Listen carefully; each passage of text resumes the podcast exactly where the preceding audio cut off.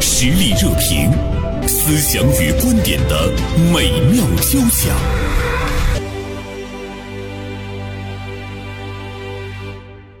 呃，今天呢，大连晚报名笔视线的执笔人王金刚写了一篇文章，当卖海鲜的大姐做起了直播。呃，中午好，金刚。嗯，袁生老师好。嗯，呃，听众朋友好。同时呢，金刚还给我们带来了一位的主持人明飞。哎，中收音机前的听众朋友，大家好。特别想问金刚的就是，你是才发现这个卖海鲜的大姐在做直播卖货吗？啊，还真不是。呃，因为我最近思考的一些问题，所以说呢，呃，当我很真实的挡了人家镜头的时候，嗯，哎，我当时瞬间真的有感觉。告诉我那一刻的感觉是什么？呃，那个海鲜摊儿是我经常光顾的，呃，是我非常能够接受的，所以说呢，我也非常相信他。呃，这样呢，就是好多年了，我的这个买海鲜也好，呃，都在那个摊位上，然后呢，跟大姐很熟悉，会经常去。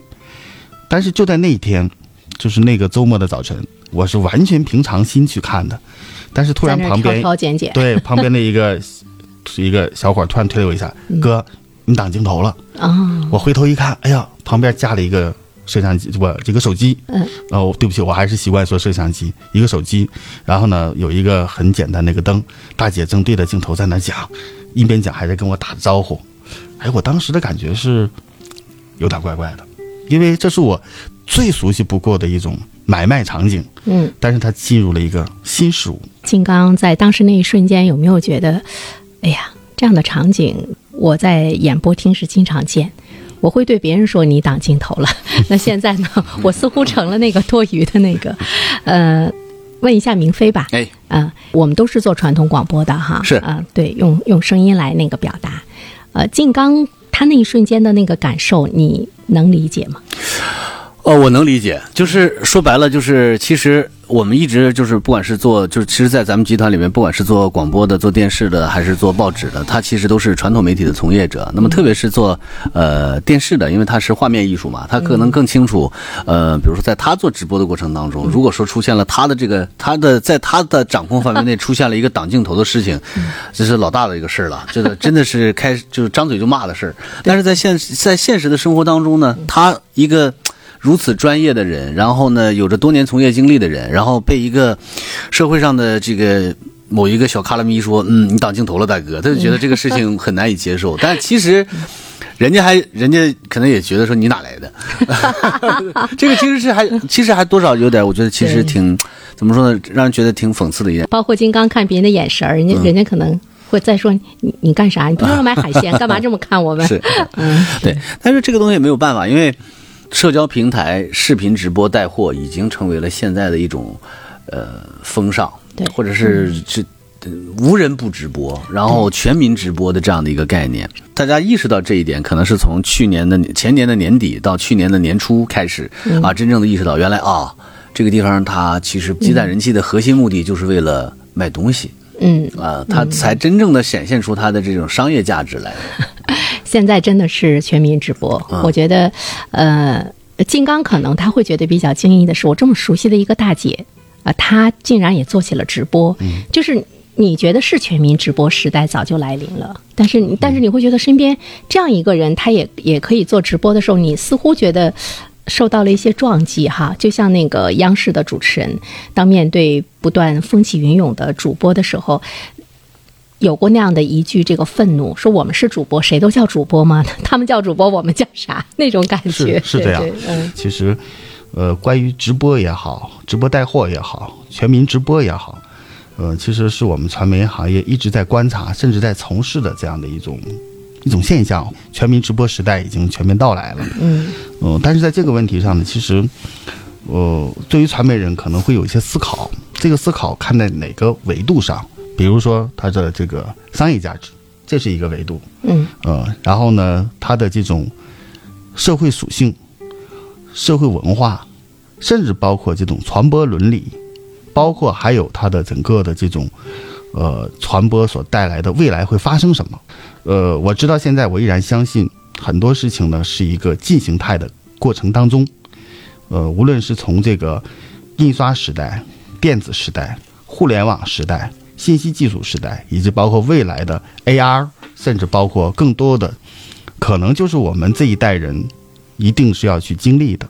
那么在这个经历的过程当中，我觉得一方面对于我来讲是一个传媒人，我们在研究传播，在研究传播力，我们的这个感触是什么？另一方面是对于普通人，他们要经历什么，他们要接受什么，或者他们要变化什么，这些东西，呃，是我思考更多的一些事情。现实的情况呢是，当我们还在思考的时候，全民已经动起来了。我觉得这个是一个特别残酷的现实，而且你会感觉在他们这个风起云涌的时候，呃，思考的我们已经被市场给抛下了。呃，当然到现在来说，我们不能说是不是就被抛下。刚才呃金刚说的那句话，我倒是还是比较认可的，就是呃，它是一个在历史行进过程中出现的。一个新生的事物，但是它会不会一定是一个必然？呃，是不是呢？给每一种媒体的形态，它都应该有一个生存的空间。呃，我们都是传统媒体人嘛，我觉得其实我们在思考的时候，有的时候我们会去反省自己。我那天看到一句话，我觉得说的倒还是蛮有道理的。他说，就是在今天话筒前的呃一些。人不管他是一个普通的老百姓，还是一个什么什么样的传统媒体人，就你真正的要跟上市场的步伐的话，那么你应该用市场的语言来说话。我觉得这个倒是给我们的撞击还是还是挺大的。呃，明飞，你觉得在这个过程中你有没有变化？比如说你你最初坐到话筒前什么样，包括你今天在这特别放松的时候，我们来聊一个话题，呃，有没有不同？我觉得肯定会有不同，因为最大的不同是什么？我觉得是底线吧。我我只要一坐在话筒前，嗯，我肯定会有一个底线的意识，这是受党教育多年形成的一个根深蒂固的基因里的东西。就是有些话能说，有些话不能说。嗯，然后呢，有些话说到什么程度？首先，新闻本身是有选择性的，嗯，这个东西我觉得是一定的。但是，你到了新媒体的平台上，到了一个。呃，其他的社交媒体平台上，这种选择性的范围是会更大的。嗯，你一看，你你会看到很多的直播，哎呀，这个好像明显有违社会主义核心价值观，但是依然十万加在看，你怎么去你怎么去理解这个事情？嗯，然后就有一些直播，你觉得我说它的意义在哪儿？然后你给他发个墨镜，他准备个大铁签子，下边有个石头，咔咔咔铁杵磨成针，然后一个墨镜磨多多少下？嗯，然后。你给他发个发个什么礼物，让他起来跳舞，然后跳一个不同难度的舞蹈，然后其他的时候就在那儿。还有那种无声直播，就立个牌子，一个老太太，然后场景特别特别的凄惨，然后一个纸板子废纸壳子上面写的家里边什么情况，反正老惨了，然后只能靠卖垃卖这个垃圾袋然后为生，卖的老好了。嗯，其实明飞是这样，我更愿意有这方面的思考。我因为我是做视频的，或者是叫以前讲叫传统的电视的这样的一个，我做电视。其实金刚，你现在做视频更有优势。但是是这样，就是说我们最开始做直播，它一定是你工作了一段时间之后，嗯，才会允许你去参与的，或者继而去掌控的这样的一种。一种功能或者一种职责，嗯，那么当他去做直播的时候呢，你要考虑的问题会很复杂，是，它会是一个整体的一个生态，而且方方面面的你都需要你的专业知识来去支撑它的。那么，但是呢，其实过程当中到现在，我说给我引起了一些触动的时候，是从传统媒体的一种专业性来看，嗯，现在做直播太简单了，嗯，对，那么需要你拿手机。一个灯有灯没灯，其实有的时候还可以。但是呢，这里头有几个因素，你要不要忘了。第一就是说，直播对面的镜头里面的那个人，嗯，他的形象跟你的实际是有差别的，因为他有美颜。啊，现在都 AI 换脸了。对呀，你看这里头它有变化的，它就有场景的变化。那么第二个问题呢，是它的所有的这种，呃，从声音，包括它整个的这种元素，它是有包装的。那也就是意味着，在手机里的，在传播空间里的，在各种某音、某条、某讯里边的、某宝里边的东西，不是你真实的。但是金刚是这样的，我觉得看的人可能他觉得无所谓。对。他不想，他不想去想他是不是很真实，只要是他让我喜欢，他让我开心，他是我看到的那个样子，嗯，就可以了。我就会给他送什么。这也这也就是我为什么要用这边这个这个《楚门的世界》这部电影啊，完了之后来说这件事情的问题。呃，我相信《楚门的世界》这部电影，因为它很很有名，大家应该很多人都看过。对于楚门来讲，他一生下来，他就活在。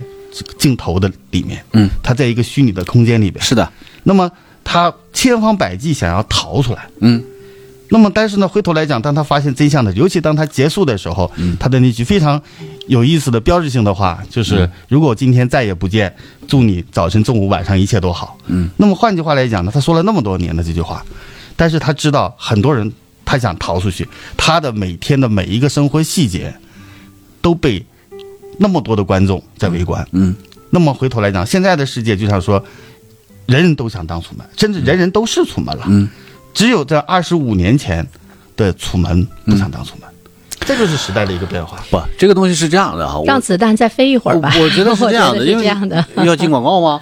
呃，对，要进广告。不懂套路。一段片花广告之后，我们来继续我们的话题。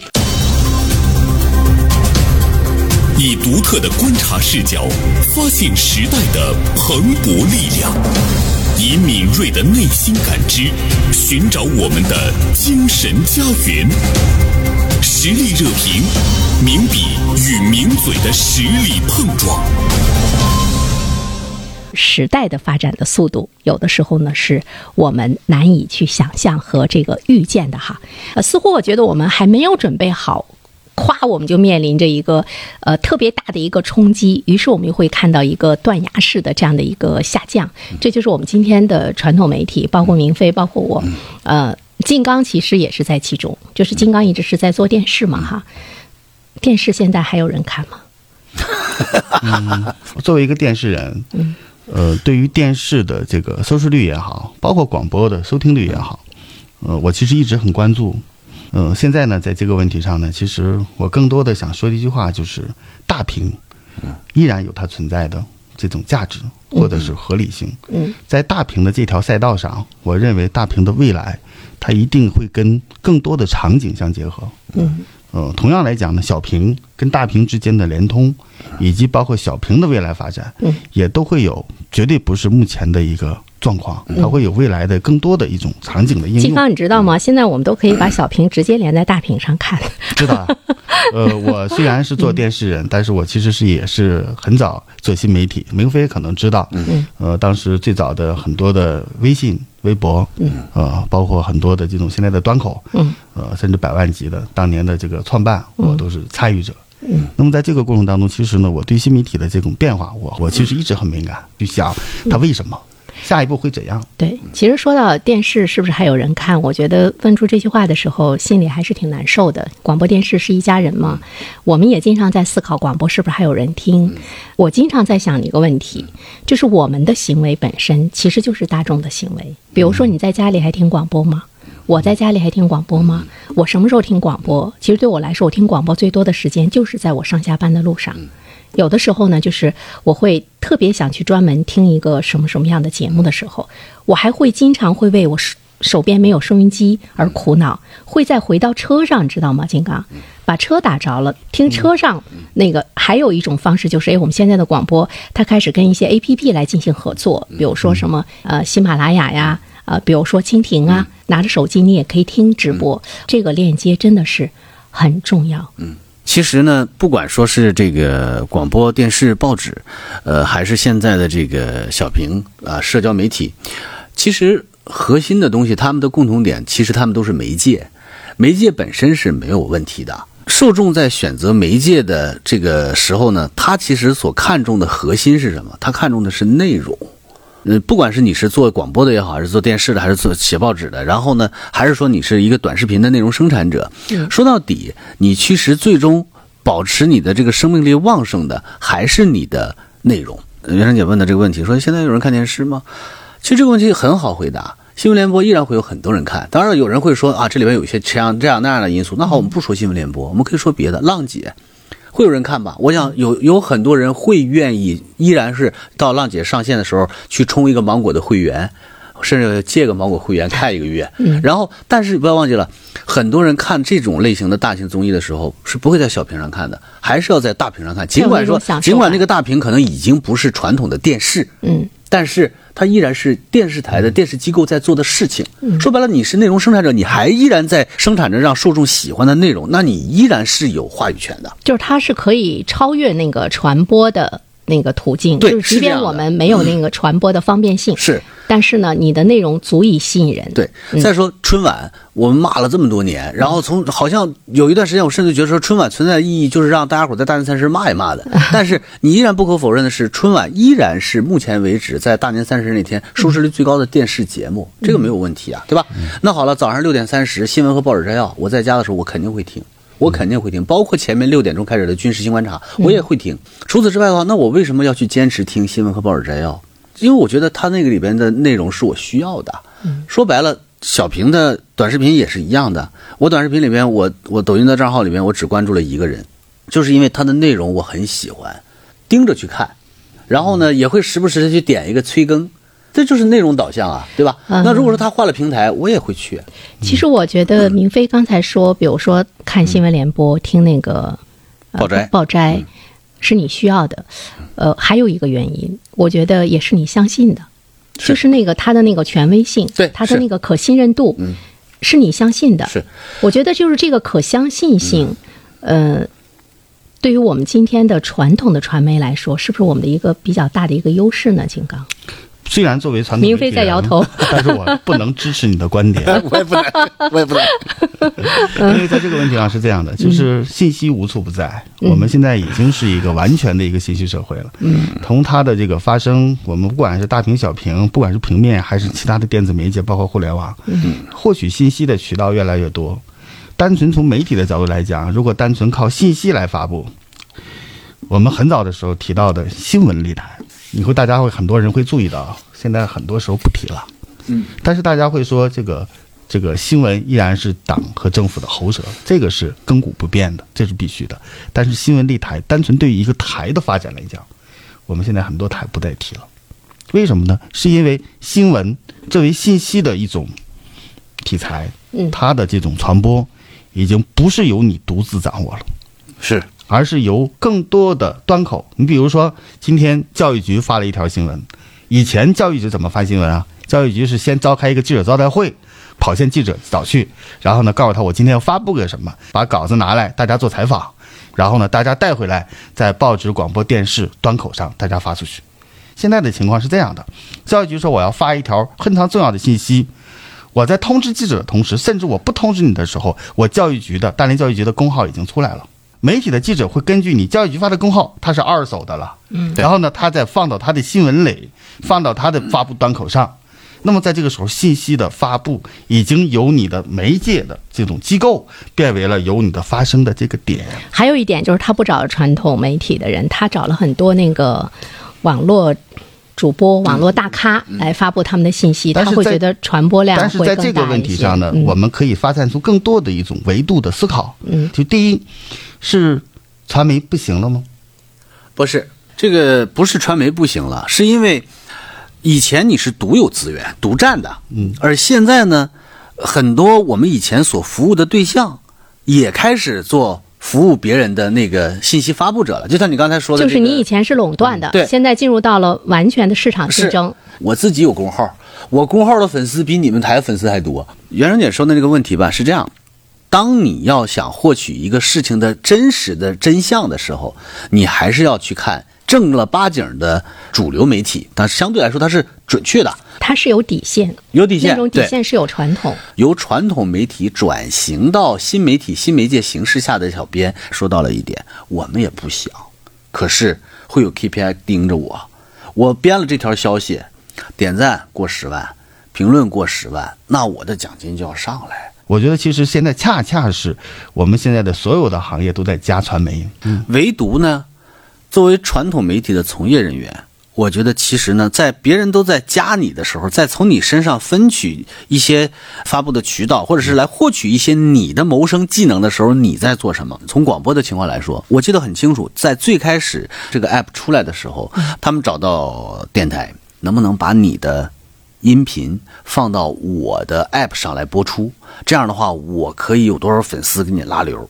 但是我们把这个事儿回到最开始最开始的本源上来说，那是我的产品，我凭什么要放在你那儿播？我实际上我的这个行为本身是给你创造价值。现在的结果就是他们壮大了，至于说我能不能在上面播，对他们来说其实已经不重要了。明飞，这里还有一个问题是，那为什么没有一家全全国城市电台考虑到自己做个 APP 呢？有啊，每家都有，都有啊，只不过做但是做得得晚不是晚的他不是做的好，就是他他做的晚，而且呢，有有一些他市场，比如说那个知名度、市场的那个分割占据，我们再出现的时候，就是我们已经已经很弱了。就是我们为什么没有那种，比如说在技术上的那个占据的超前性特？别说了一个核心的问题，但是我觉得在这个问题上不存在早和晚的问题。那么其实我们就是内容奶牛，嗯。我们传统媒体生产的好多东西，包括今天你的节目，明天他的新闻，后天他的视频，我们需要发到第三方商业平台上。我们希望让更多的人听到。对，你要有传播力，你就要往这些平台上发。但是是这样的，金刚，你比如说 A P P，我们大连也有大连什么什么 A P P 哈，它会存在着一个技术的问题，就是我们的节目传上去，或者是我们需要通过它进行直播的时候，其实原生老师播不出来技术出从来现了问题，技术从来都不是问题，大家会转向。技术从来都不是问题，是那那什技术的么人是问问题？取决于人。我还想说的第二个赛道的问题，大家会说这个科技的发展、技术的发展会不断的推进着我们的时代的变化。今天是直播，明天下一步是大模型，包括后天可能还有元宇宙，再后来可能边界真实和虚拟之间的这个边界会越来越模糊，直至甚至有可能有人会说要消失。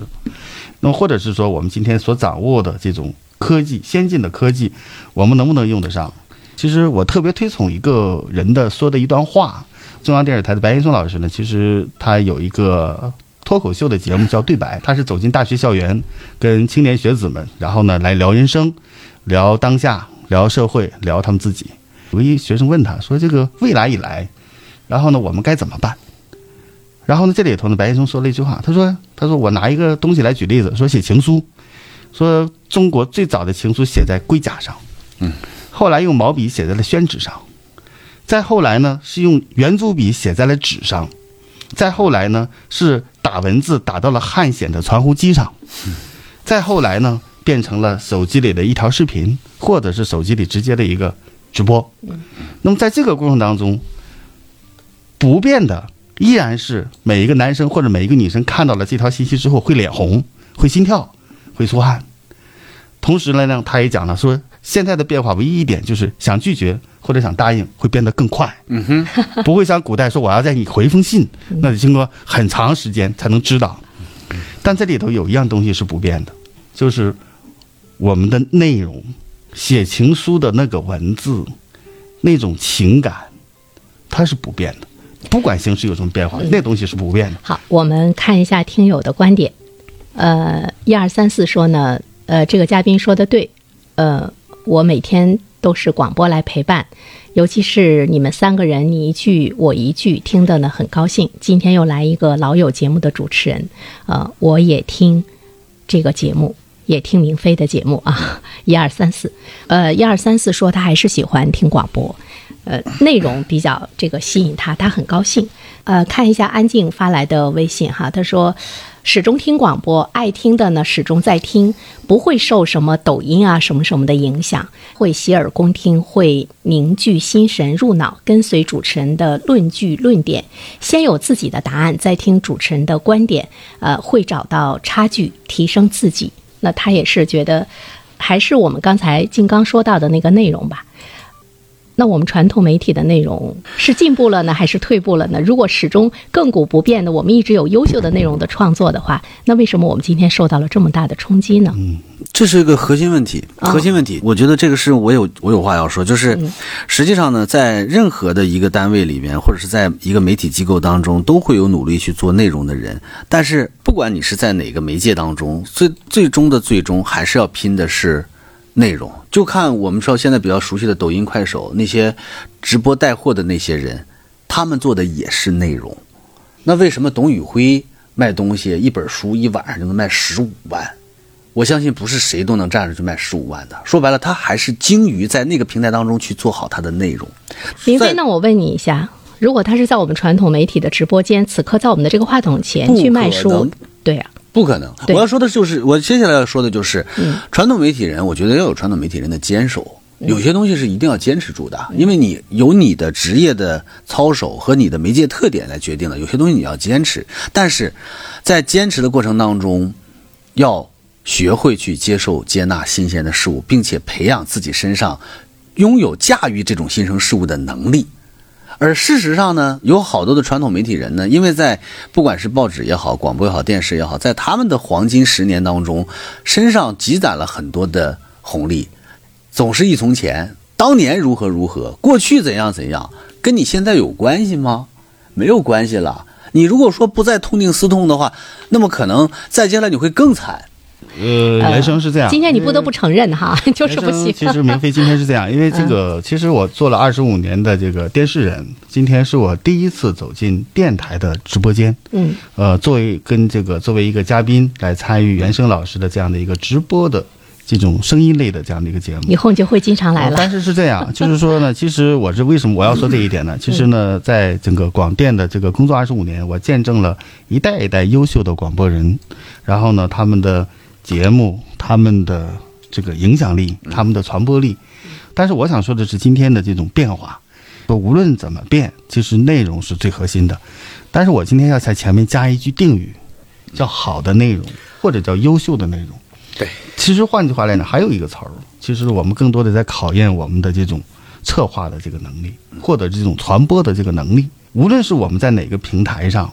我们都相信我们依然是最优秀的，但是为什么说我们现在刚才袁生老师啊、明院长说我们很无奈，嗯，包括我们现在有很多的这种优秀的广播人在流失，电视人也在流失，就是说，当我们接触一个新事物的时候，我们最开始的时候可能看不明白它，或者是说我们在接触的过程当中还不能完全掌握它从从头到尾，或者我们在过程当中从体制机制上有一些不是那种违反法律的违规。甚至存在一定的灰色地带的时候，那么在这个时候呢，我们是不是可以鼓励、允许、提倡大家先去试一试？在试的过程当中，我们发现了它的规律，我们再去给它做纠正，我们给它做修改，我们同时或者做修订，就是我们要接受、接纳哈。就是在咱们讲叫试错嘛。呃，其实我们今天呢，我们三个人一直在找原因，我不知道我们三个人心目中是不是有了这个。找到了这个原因，找到了这个答案。其实它也是一条比较漫长的这个探索啊。就是说，我记得十五年前，应该是二零零二零三年左右开始，最开始有微博，嗯，后来零五零六年有微信，我们开始在新闻大连上开始做各种各样的这个信息发布的时候，我曾经问过一个我们的这个领导，嗯，我说我的这个标题、这个内容、这个语言，我们应该怎么来确定，或者是请你审个稿。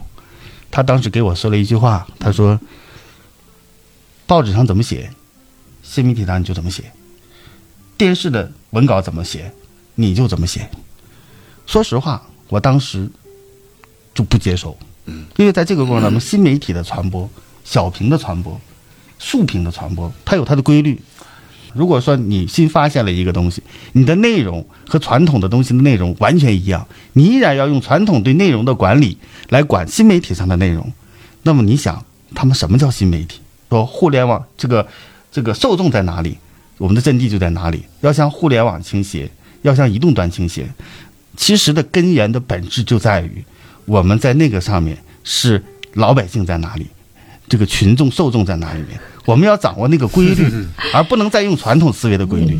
金刚，你别说你愤愤不平，那我们广播有一些节目还让我们去扒电视，他也不不不去想一想我们广播的这个传播的 这个语言的特点。呃，这里面其实可以看到传统媒体人的一份，其实有的时候因循守旧吧，惰性吧。觉得金刚也谈到了一个问题，就是我们不能因噎废食。这里面不是经常说一句话吗？摸着石头过河。就是你传统媒体的人吧，就是你就就像最开始说，哎，说你们主持人去做直播带货就做得非常好，因为你们是主持人，俩活哈，嗯，这是俩活你可能会具有一定的优势，但是你不见得说你是一个传统的主持人，你就能去干好直播带货。你不一定卖得过海鲜大姐。但是呢，我要说的是什么呢？你必须得去学习、去探索、去实践、去试，嗯，你才能知道啊，原来这么回事儿。就像就像我们现在这个电视屏幕，你看这是大海。嗯，你要知道怎么样在海中游泳的话，你必须要去游，哪怕你一开始套着游泳圈，完了慢慢慢慢的才可以放下游泳圈。你关在岸边站着可能不行。呃，放首歌，你曾是少年。送给我们所有的传统媒体人。好，我们今天就到这里。好有机会继续跟俊刚和明飞来讨论探索，好吧？好哎好嘞，再见。演出的耳畔，留着眼泪的晴天。我记得你的模样，你曾是个少年，你有深潭的眼眸，你有固值得臂弯。我也记得你的誓言。你曾是个少年，你爱我胜过爱你自己。你说永远都不改变。